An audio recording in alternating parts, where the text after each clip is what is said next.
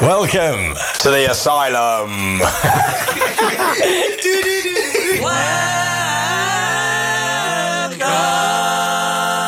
I love you, and if I ever get out of this, I, I, I'm so sorry for everything. Enough, Jim. Dance for us, dance for us. Come on. Young'uns Podcast. Previously on the Young'uns Podcast. Oh, what's going on? Get, get your head down, Davis. There's a, there's a police car. Are there any pulls up? Oh my god. Nice to see you. To see you. Nice to see you. Nice to see you. Uh, is he tired? oh, lovely, right? I dreamt quite a lot about cows and bulls when I was a child. Was, that this, was a was this your first sexual experience? This is your first wet dream? Cows and bulls again, mother. Cows and bulls. I'm here. I'm that shepherd that you abused all those years ago. Don't look now, but hang on. There's a bull behind you. Don't. That just sounded like a bull. You know, it's not a bull.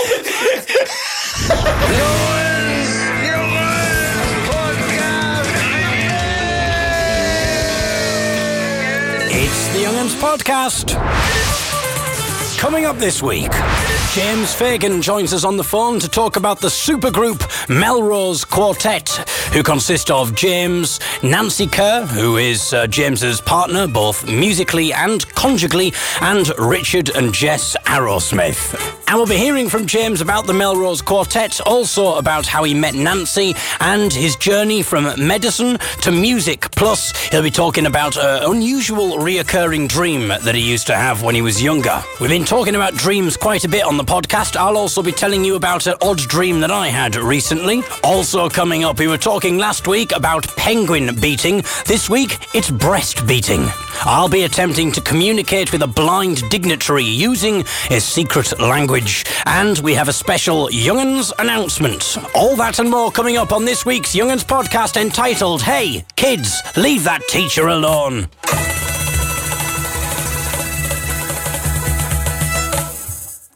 As ever will be revealed over the course of the podcast, and we're lucky to get this far, to be honest. Uh, you may notice, I don't know if you have, but there may be some eagle eared people among you saying the acoustics sound a little bit different here. Uh, the reason for that, I'm recording this in a very sparse room.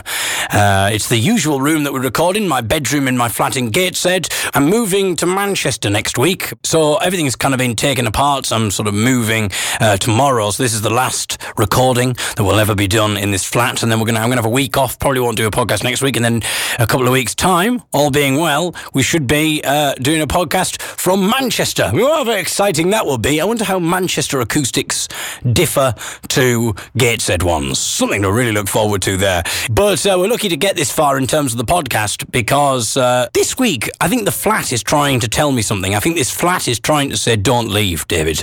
Don't leave me," because um, strange things have been happening. It's recording this on the Thursday, and on the Monday, the lock fell off the bathroom. Okay, maybe not sound that weird, but it just sort of fell off. It seemed to be in fairly tight, and it just fell off. Uh, on Tuesday, I was sitting at the table, and then I heard this almighty crash, this massive crash, and I looked round, and the a picture had fallen off the wall. It was right above the sofa, so if I'd have been sitting on the sofa, I would have been, I mean, I don't know, I mean, mildly concussed at the very least. And yesterday, just before the James Fagan interview, about a minute before we came on, what I do is I have to have relatively good acoustics because it's quite a reverberant room. I have a mattress at one side of the room, I have my bed propped up at the other side of the room, and I have quilts all around that. And then above the mattress and the bed, I've got kind of, I've created a roof with a camp bed. And then I've got blankets hanging down. And that's been fine. No problems in that department for two years. I've, I've used that system. And yesterday, it all collapsed. I was in the middle, I was just about to ring James, and it all collapsed. But fortunately, because I was reaching to get the phone, I wasn't there. But if I was there, my goodness, that would have hit me on the head as well. And that would have collapsed from quite a big height. So I'm not sure what's going on. The, the flat is conspiring against me. Anyway, this is a clip from the Fylde Folk Festival last week. before, very quickly before we go, I have to say, um, I was told by someone, he says, make sure, David, you say hello to the mayor. I said, all right, any particular reason? He says, because the mayor, like you, David, is blind. I said, oh, right, okay, so I don't know why necessarily that means that I've got to say hello to him, but uh, that's the weird thing with, with blindness, because as soon as there's two, he can sense it, as soon as there's like two blind people within about 10 metres or 50, 100 metres away, or whatever, he can sense the room, the temperature and the atmosphere in the room changes. If it's like, there's two blind people, do they know each other? Should we, should we point it out? Because obviously they can't see each other. Oh my goodness, what? But imagine if they meet. I mean, imagine if they meet and two meetings of mind. Oh my goodness. So, saying, by the way, I will say hello to them. You can say that later if you want. Um, say it behind. Uh, say it off stage, Michael. It's normally better to be honest, and then I can tell you how it was. I don't think he's been there any longer. I think he's just resigned. All right. Uh, well, well, the thing is, I was just, oh bloody hell, Michael, go on then. I was just, I was just going to say that um, Davey, at our Hartlepool Folk Festival, one of the lures of coming to our Hartlepool Folk Festival is Dave's going to do a blind person's workshop. Um, so if you're interested in What's that, to consist of? well, I don't know. What's it going to Oh, go? brilliant. That was a good job, Michael. Excellent. I'm going to stop for that. Bloody hell. Sorry, Boo, you can't come on because Michael's going to do 15 minutes of jokes. Dear, dear. No, so I will say hello to the mayor. Or what I should do is do the blind, a special blind call, and if he understands it, he will know the answer, which is.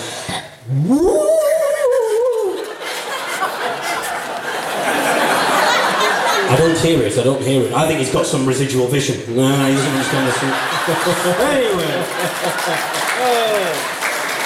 Right. The blind mayor might not have been able to understand my blind language, but a language that is universal, it is said, is music. And that is what we're going to hear right now, my friend. That's right, that's a link for you. That's a link. Come on, BBC. I'm moving to Manchester. You know, you're in Salford, for goodness sake. We're not too far away from each other now. Let's talk. But not before I have talked to James Fagan, which I shall do in a matter of minutes. After we've heard, that's another link. Thank you very much. After we've heard Melrose Quartet, and this is a Nancy Kerr creation, Santa Georgia. Well, I was not bound for Eden, and my back became a burden. So here I made my garden where the banks of burdocks grow. And there was no gold or silver where the foundry meets the river. In the land of Santa Georgia, where the banks of burdocks grow. Where all pains are broken and a thousand tongues are spoken. And new saints awaken where the banks of burdocks grow. So farewell, cold winter, we will all shine out together. In the land of Santa Georgia, where the banks of burdocks grow. Well, there is no power or plenty in the land of old Briganti, but the rain falls down so gently where the banks of burdocks grow. And a kind love lover's sweetness is a lantern in the darkness, is a grand and burning furnace where the banks of burdocks grow. Where all pains are broken and a thousand tongues are spoken, and new saints awaken where the banks of burdocks grow. So farewell, cold winter, we will all shine out together. In the land of Santa Georgia, where the banks of burdocks grow. Well, the king he sent his army from the land of old Briganti, and the soldiers they were weary where the banks of burdocks grow. So they stormed the temple quarter, and the glass fell down like water. In the land of Santa Georgia, where the banks of burdocks grow. Now old pains are broken, and a thousand tongues are spoken, and new saints awaken where the banks of burdocks grow. So farewell, cold winter, we will all shine out together. In the land of Santa Georgia, where the banks of burdocks grow.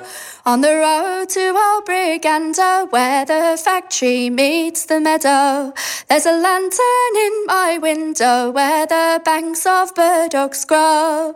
And a thousand trees are planted in the land of Old Briganti, in the land of Santa Georgia, where the banks of burdocks grow. Where all pains are broken and a thousand tongues are spoken, and new saints awaken where the banks of burdocks grow. So farewell, cold winter, we will all shine out together.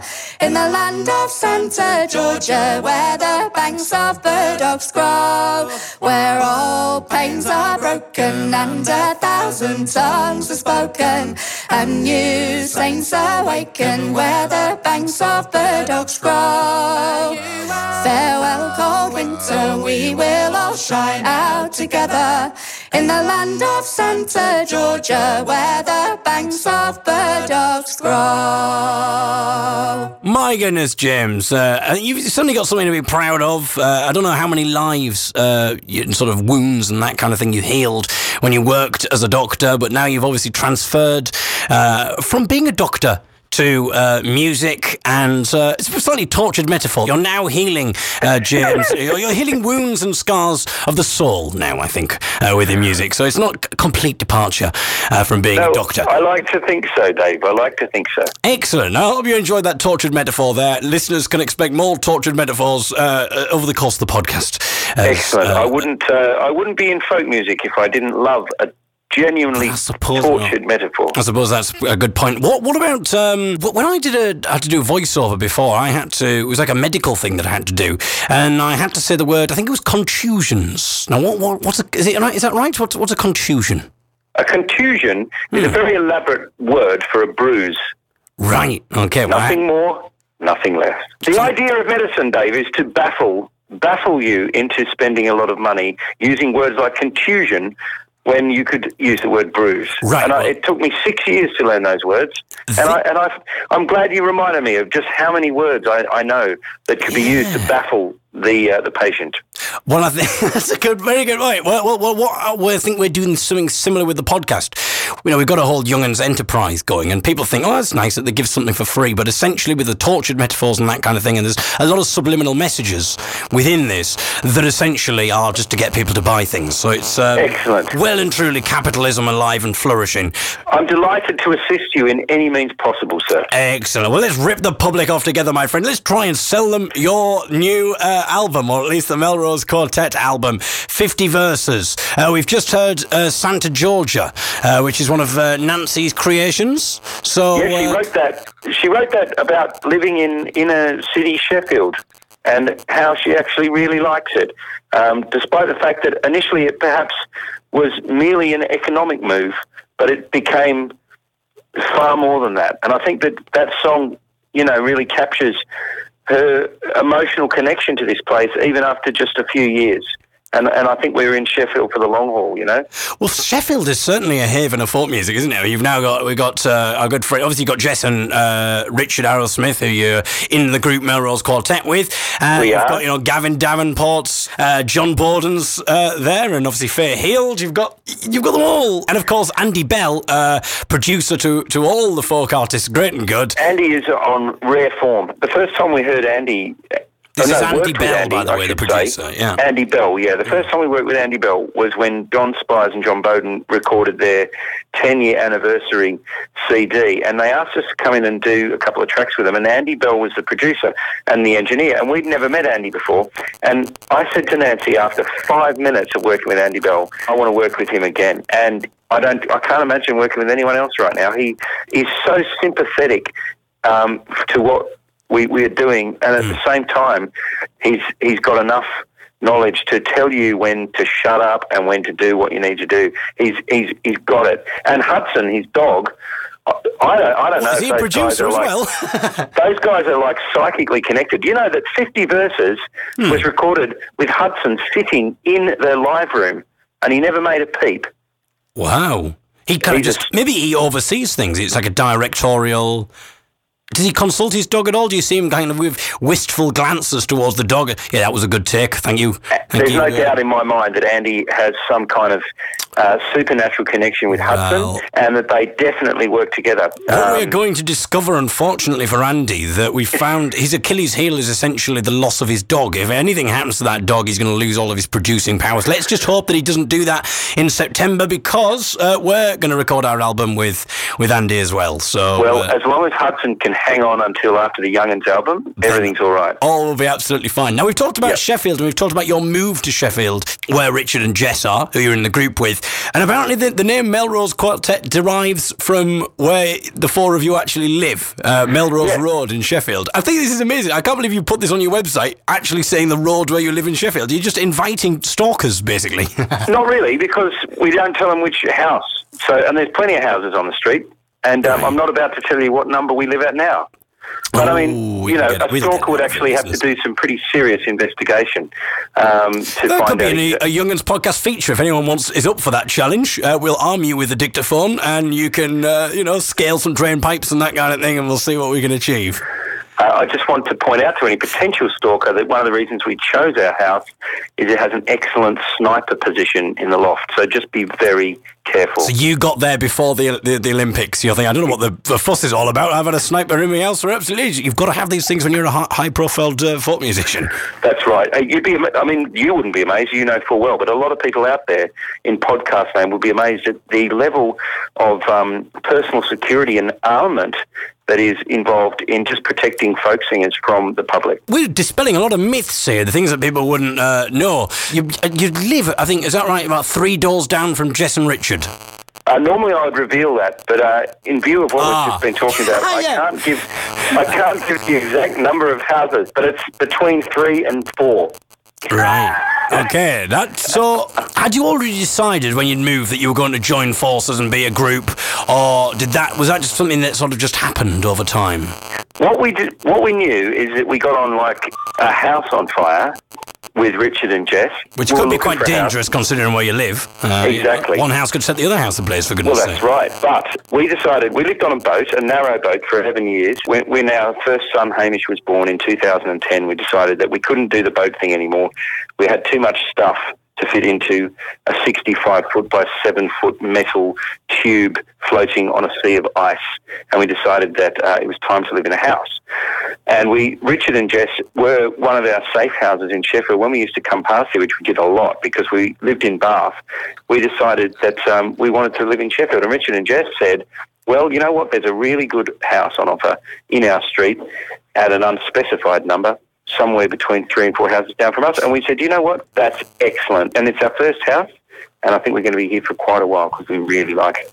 Now, as to the Melrose Quartet, we sort of soon discovered living fairly close to Richard and Jess after a couple of nights sitting around the, the various dinner tables eating various pies with various fillings and singing various songs that there was various levels of chemistry happening that, that we would like to pursue. We did our first gig at the end of 2010 at Topsham Folk Club, and it was it was a success. And in fact, John Shorter from Cheltenham Festival was sitting in the audience. He booked us on the spot for Cheltenham Festival 2011, and our second gig was Cheltenham Festival, and we recorded that gig, and that became our first yeah. EP. You know, that was our second gig.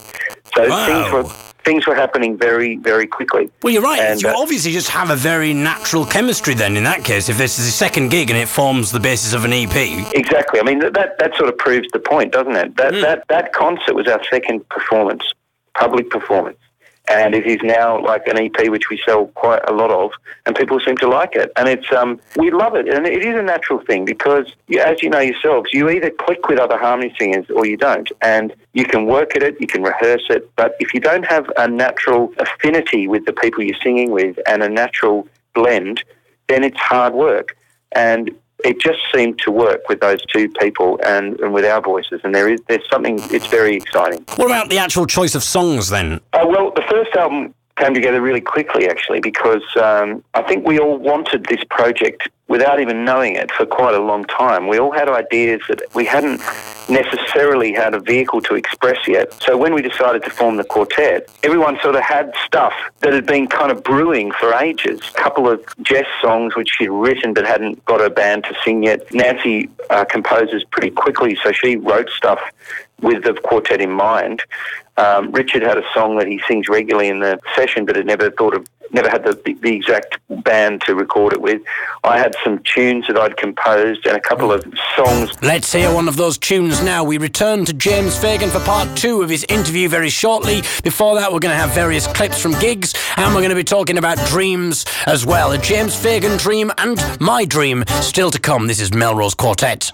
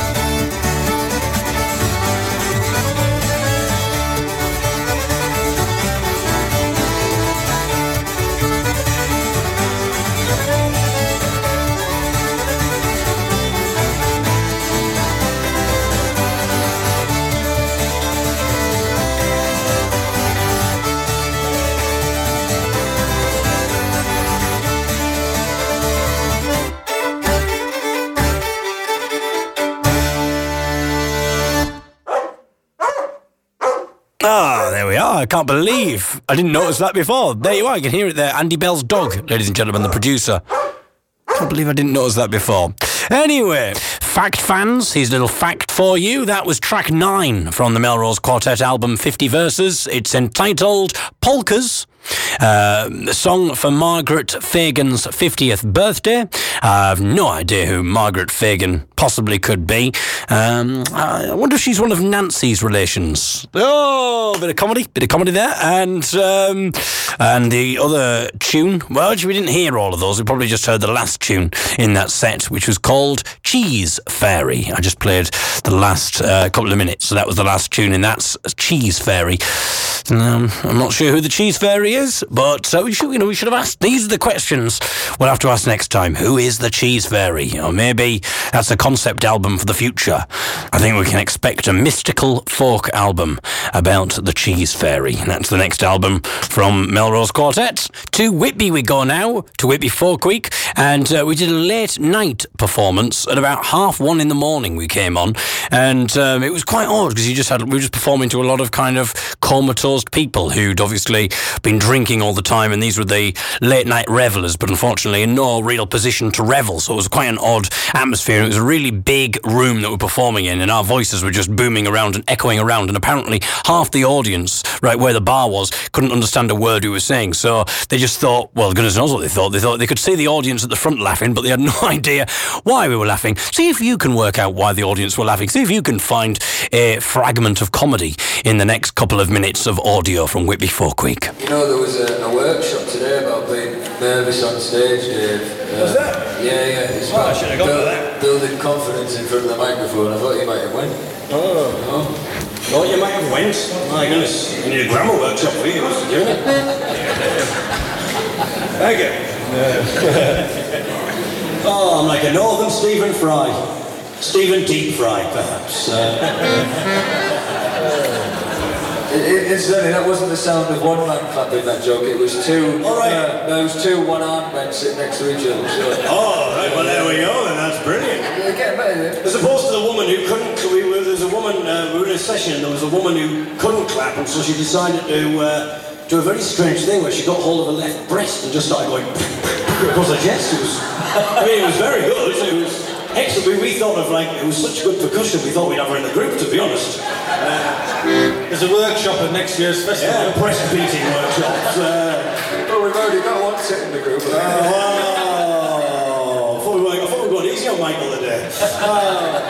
Oh, right. Oh, apologies for that language. Uh, really. It is half one. It's nearly bedtime, don't worry. Yeah. Thank you, man. Have we got time for one more, Dave? Have we? Excellent. Excellent. The bar are pleased to be closed. Uh, Sorry about that. Thanks ever so much for coming out to see us so late. Um, It's good to see people do stop up at Whitby because we got into trouble on Tuesday. I don't know if anyone's Oh, in the yeah. audience, but on Tuesday night at about 10 o'clock, I don't know if anyone knows Graham Knights, but Graham Knights decided it was a brilliant idea to all leave the pub and do a sing around in the street. So we started doing a sing around, but it must have been where people, festival revelers, um, were staying, but very much daytime revelers because we started singing and it was a very polite and English thing because this lady opened up her window and said, Excuse me, you are brilliant, and we enjoy very much what you do, but would you mind, would you mind, would you mind buggering off and being brilliant somewhere else? It's the sound of Supertramp, which beckons forth our regular podcast feature, Dreamer, Dreamer. you are a dreamer. I am a dreamer, my friends. Can you put your hands in your head? Oh no. No, I can't do I that. said dreamer. You did say dreamer. I said dreamer too. But a dreamer. I said nothing but a dreamer. Can No. you put your hands in your head? Oh no. Again, no, I can't. We've already had that posited, and I've already explained that I couldn't do that. My life it is. You. You know, Well, you know. You know. You had it coming to you. you know you had it coming to you, listeners. Again, I warned you at the start of the podcast we'd be doing this. Dreamer. Stupid little dream. Stupid little dreamer, how dare you? Now you put your head in your hands. Oh. I think the audience are probably putting their head in their hands, wondering how long this random bit is going to go on for. No longer, my friends, no longer. I said no longer. That's right. Oh no, no longer. Don't worry. Uh, we're going to head to Otley now to hear about this rather odd dream that I had recently. I had the weirdest, the weirdest folk-related dream last night. I was on death row. and they asked for one, and they said one final request. They said, "What was your one final?" request?" And I said, "I'd love to do one final gig." Because I've been on death row quite I'd love to do one final gig. So I got on stage, and then I did, and I thought, oh no, I really can't. This is, you know, this is going to be it. Once I've finished, I'm gonna, I'm gonna be dead after this. And the audience were in on this as well. And I said, look, if we, if you all say encore and keep asking for encores, then I can never die. and so it was this weird thing where they kept saying encore, but then the audience started thinking, "Oh, I want to get home now. Eventually, I was executed. Dream. More dream talk to come with James Fagan, who we rejoin now for part two of our interview. We've recently uh, gone professional, despite all of the, the naysayers, uh, who are probably very right, to be honest. But I'm interested about your progression from being a doctor into music. So, how did that happen? Was that because it doesn't seem like the most logical uh, career path? Was it, were, you, were you inspired, to, uh, sort of inspired by other people, other practitioners who do diversified? I'm thinking, you know, Doctor Hook, for instance. Of course, Doctor Doctor Dre. You know, was this was this the inspiration? Why, Dr. why- Hook, I mean, I'd like to say he was my main inspiration. But it was more Dr. Dre. Uh, yeah. What happened, Dave, was that music and medicine always happened together. I was always a musician through school and through university.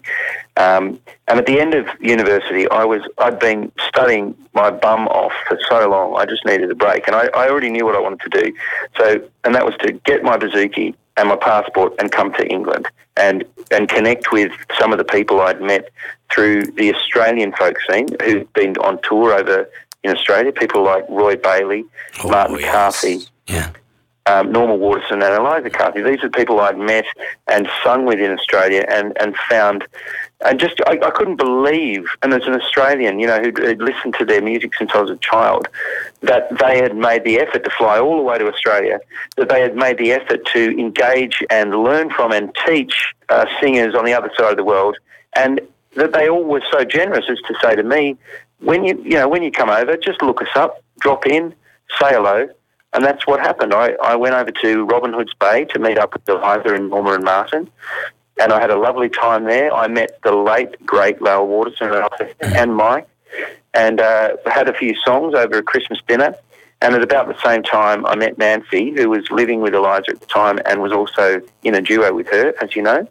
At that point, I had no intention whatsoever of giving up medicine. I'd only done my, my degree. Um, Nancy and I actually uh, fell in love. I mean, let- let's put it out there on the blog. We fell in love in the winter of 1995, and that's a, that's a while ago. That, I mean, there were yeah. hedonistic times, though, weren't there? Winter of 1995. I mean, I was only 10, but I could feel something in the air. But something was in the air. There was a lot of ice in the air. It was a, a very cold winter. The sea, the sea off the coast of Whitby was actually frozen that year. Wow. That's how chilly the start to our So relationship that's a bit of a come down from Australia, isn't it? My goodness, what a wake up call there. Well, you know, the grass is always greener, and if you grow up surrounded by fresh fruit, very healthy, tall people, and, and, and a, a beautiful beach, what you want is to come straight into a fishing village in the in the freezing winter Yeah. and just see how good that can be. And I'm not actually taking the piss. Hmm. I think that wherever you go, there's something to be relished about the place you go. I was actually only planning to come over for a short holiday. I had no idea it would change my life the way it did, and it turned my life upside down because uh, I just thought Nancy was incredible. I thought she was the bee's knees, and I thought that her singing was amazing. It was quite flattering that she seemed to tolerate my company, and we took it from there. We had a, a long distance relationship in in '96, and then in '97, uh, while I was doing my internship, which is my first year of professional medicine as a doctor, I didn't make too many mistakes, and I got through it okay. I was pretty tired and I was pretty anxious, uh, but I got through it.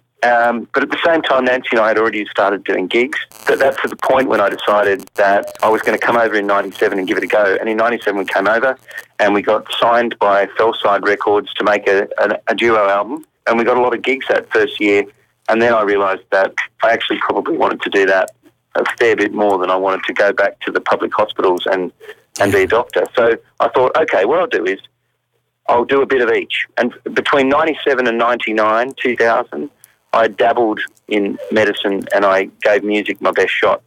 And medicine just got, it wasn't a sudden decision. I just gradually stopped taking jobs. No, thank goodness it wasn't a sudden decision. That could have been quite good. You know, this is bleeding woman or something like that. Sorry, I can't. Uh, I can't do it. I've just yeah. made the decision. I'm going to take up the bouzouki. I'm out of here. Put down the step. Put down the stethoscope and pick up the bouzouki. well, it all sounds like it sounds like something from a dream, doesn't it? It sounds like you know, it's it's it's all sort of worked out perfectly. I'm sure, like in life, there are many things that you know happened along the way and that kind of thing. And when you just explain it like that, it does sound very perfect. Well, I've left out bits that I, you know, to protect various parties involved. I've left Hmm. out some of the source, some of the gossip, and I've left out some of the financial Yeah, pressure that it's put upon me as a as a person. That's Um, that's for the book, I think, isn't it? Yeah. yeah, exactly.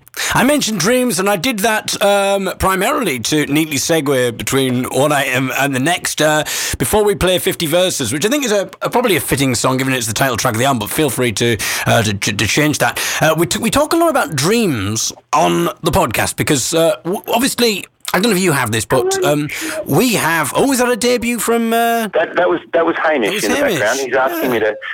He's actually asking me if I can open his younger brother's birthday present and put it on the DVD player for him. ah, And, um, what's the DVD? the DVD is called Harry and the Bucket Full of Dinosaurs. Okay, this is is this going to inspire a new song or a concept album or something? I don't know. I Ah, mean, I, what. I think is Hamish might have to live with the fact that he might have to wait till Harry, the actual recipient of the present, is out of the bath before he gets to enjoy his younger brother's birthday present. Do you have um, folk-related dreams? Because we have, we have folk-related dreams where, like, about gigs that go disastrously wrong or that kind of thing. So we've been we've been talking about dreams quite a lot. Um, is there a specific folk-related dream, or even a non-folk-related dream, just a dream that stood out that you would like to share with us? Yes, I do. Hmm. I would like to tell you how when I was a, a very studious student, which I was, I used to have this quite remarkable dream, and it happened a lot. And it happened all through school. It happened all through medicine. And then the day that I gave away medicine, no, now this is no, not a word of a lie, and started making music my living, I stopped having this particular dream. The dream was that I was in the, in a in a dark forest, and there was this crazy competition going on between myself and a, and a number of other boys of a similar age, where we had to build in the dark this structure from the, from the material that we found around us, and it was a race, and it was very pressured, and I was scrabbling around in the dirt finding sticks, trying to build this tower that, that I had to build to fulfill the criteria. And every time there was a guy next to me who had gold ingots, which he'd managed to find in the woods, and was just looking at me with this look on his face, like, there's my tower. And in this dream, and I always used to wake up in a kind of a, a panicked sweat that there, there was nothing I could do about it, that, that I, there was nothing I could do to make my, my stick tower win this competition. And you know what? I have no idea what that dream means, but Well, all I, know If it that I've never... disappeared, if it disappeared, I think I think Hamish is trying to interpret the dream. Um, I think oh, what that could mean is it means you've been you feel as if you're in the wrong thing. You know, as soon as you start doing what you really wanted to do, that left you know that tower. You now have the best tower. You now have that golden opportunity. Maybe that's what it could mean. Well, I, I like to think that I still have my wooden tower, but that I don't see the golden tower anymore.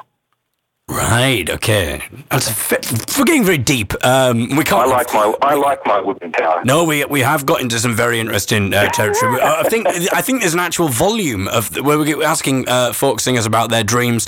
I think there's we could probably in a few weeks, a month's time, sort of release a, a volume. Now that's what I call folk singers dreams volume one. that, you know. That could work quite well. I think should we play 50 verses, or do you think there's something um, more apt that you would like to play? I'm picking that one No, simply. I, I think 50 Verses has a dreamlike quality, and we could easily segue into that, Dave. You want to tell us a little bit about it? Yeah, that, that song started um, on the harmonium, which we got for free after I saw an ad on Facebook saying anyone who wants a harmonium, come and get it in Sheffield. And uh, I saw it just seconds before Richard Arrowsmith. Actually, I didn't. I saw it after him, but he turned around and asked Jess if they had room for it in their house. And in the time that he did wasted asking Jess, I just said yes without even asking Nancy. Ah, and you know what happened? I then went round and asked him if I could borrow his Mondeo because it didn't fit in the back of my Passat, just to rub it in. Oh. But anyway, he was But quite isn't happy. there, a, isn't there a story? Because then another, then so you told this story at a gig. I remember when we saw you recently, and you told this story at a gig, and then someone else said, "Well, I've got a harmonium," and told, and, and basically gave Richard a, a much better harmonium than the one that you've got. This is absolutely accurate. That is exactly what happened, and I'm glad that story's out there because I got that is karma with a That's- capital K. We are getting, we are so deep on this week's podcast. Oh, So we're healing those. into the living room. we are healing those contusions of the soul, my friend. That's the what we're doing. confusions are disappearing before our eyes. Exactly. Now, I, I got that harmonium home, and the first thing I played on it was this riff that just came out of nowhere and flowed out of my fingers while I was pumping the pedals like a maniac in a gymnasium, which you have to do with a harmonium. And this music came out, and Nancy said, Can I use that riff to write a song for Steve Hunt's 50th birthday? And I said, Yes. And the rest is history. Thank you very much for talking to us, James. You're welcome, Dave. And uh, I just want to say a big hello to a couple of people out there. Do you want to do a shout out? Yeah, go I on then. shout out. Yeah, yeah. Um, to my son Hamish in the lounge room, Yeah. Big up to yourself. my son Harry in the bath, Yeah, respect. And to Nancy, the best muffin baker in Sheffield, Booyah. Yeah. and to the young'uns, uh, a very happening three-part harmony group Oh, thank you, Brat from the northeast. Yeah, there we are. We've done the shout outs. We've That's it. taken care of everything. And now, what? I think this is the perfect song to uh, segue out of the shout outs. Uh, this is the kind of thing it's designed for. Uh, thank you very much, James. Talk to you later.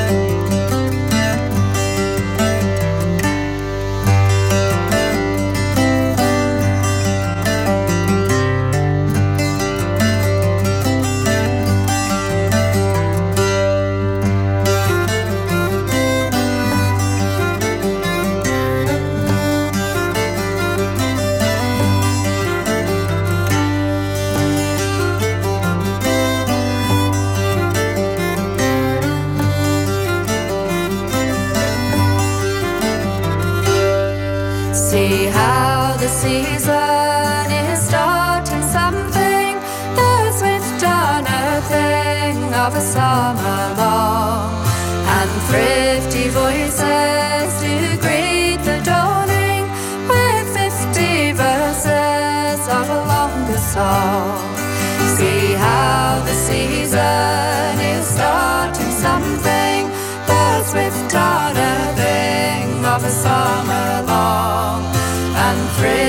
voices do greet the dawning with fifty verses of a longer song. On yonder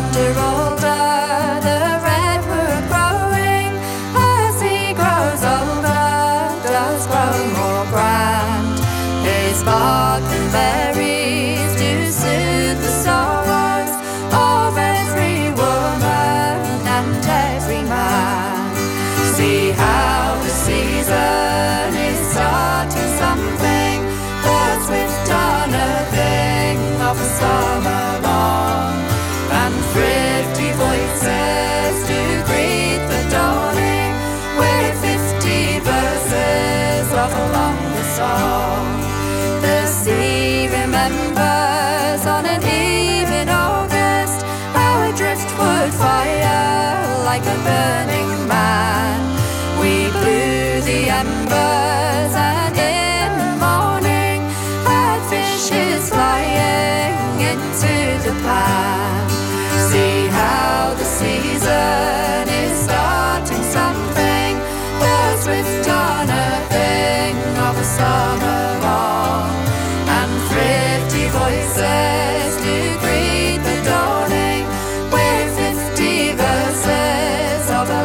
song.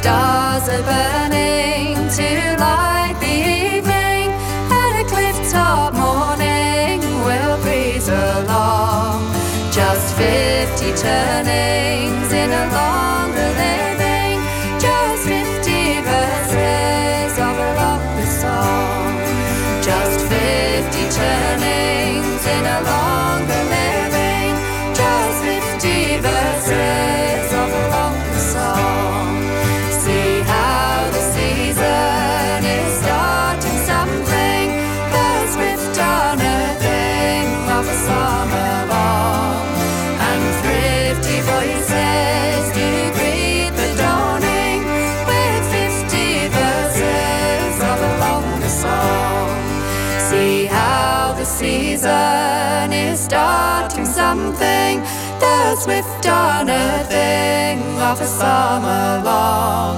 And thrifty voices do greet the dawning with 50 verses of a longer song. 50 verses.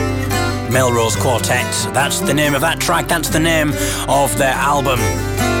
James Fagan, Nancy Kerr, Richard and Jess Arrowsmith, a super group in the folk world. Folk stalwarts, multi award winners. What's important is just the fact that they produce such amazing music as that. What a brilliant album. Excellent. Um, hopefully, we'll have the Melrose Quartet on uh, the podcast later doing some sort of live songs for us, perhaps. Right then, uh, it's time for our final clip, which comes from Solfest. Uh, it was a very strange festival. It was all took place outdoors.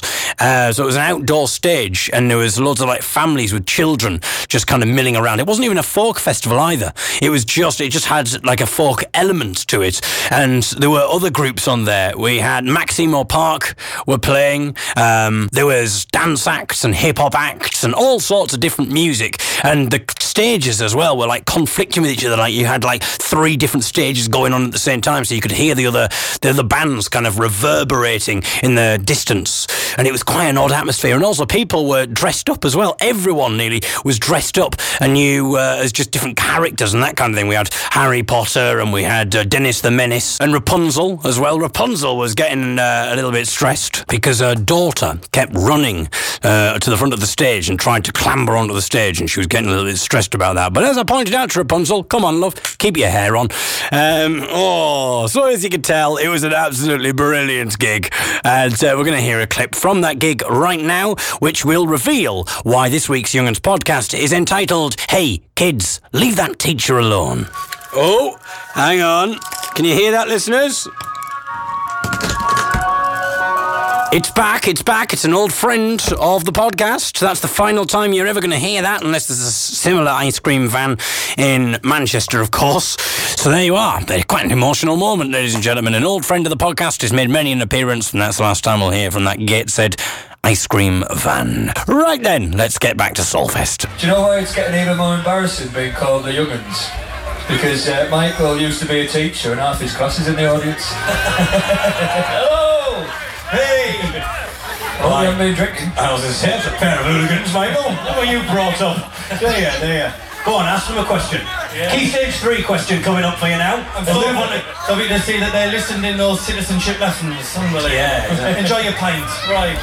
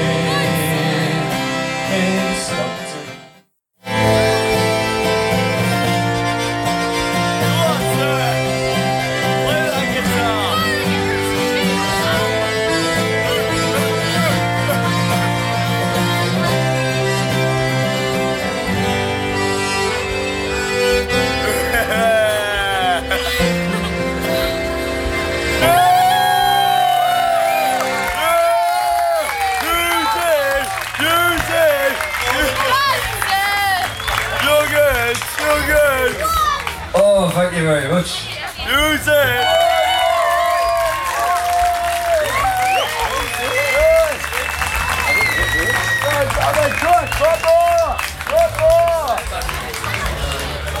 I was one of his first classes. I mean, I'm you, going to get him clapping. Clap more, you bastards! Clap more!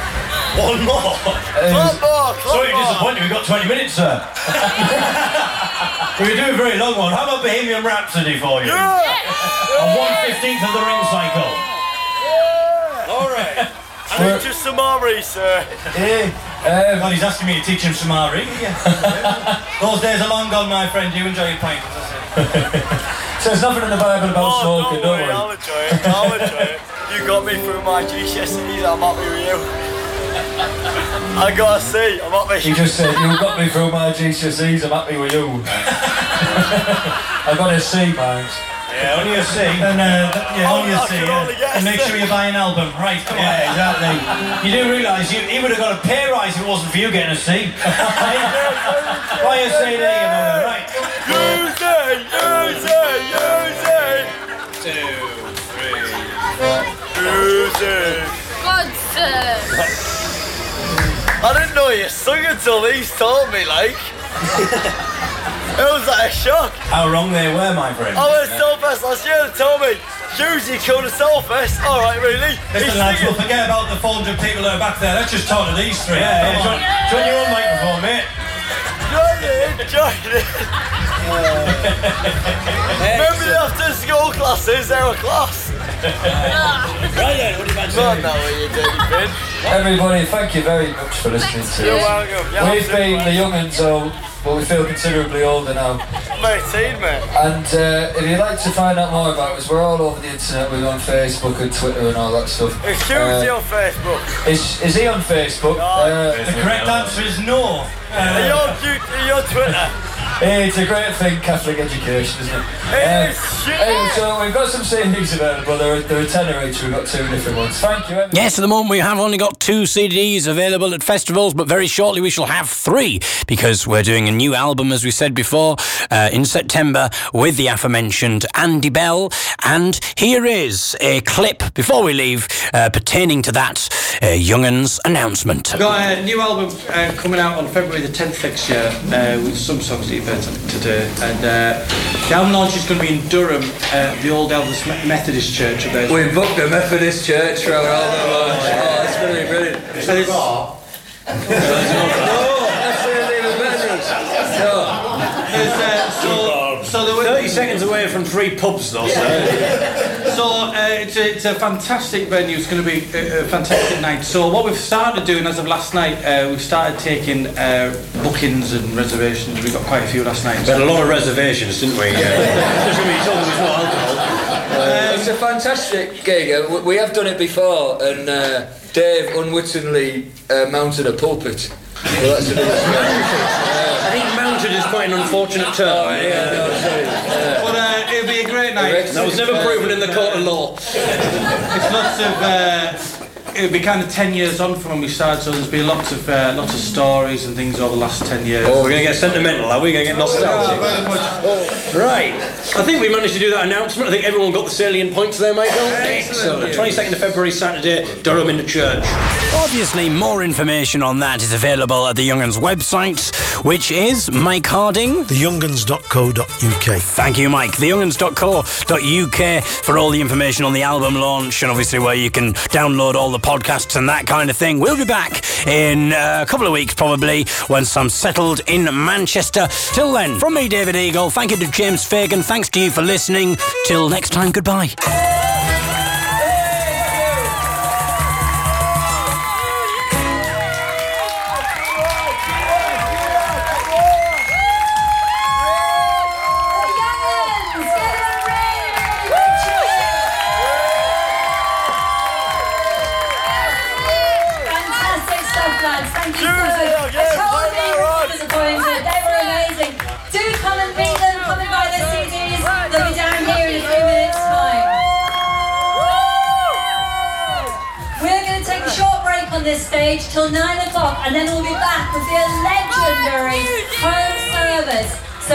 Go too far away.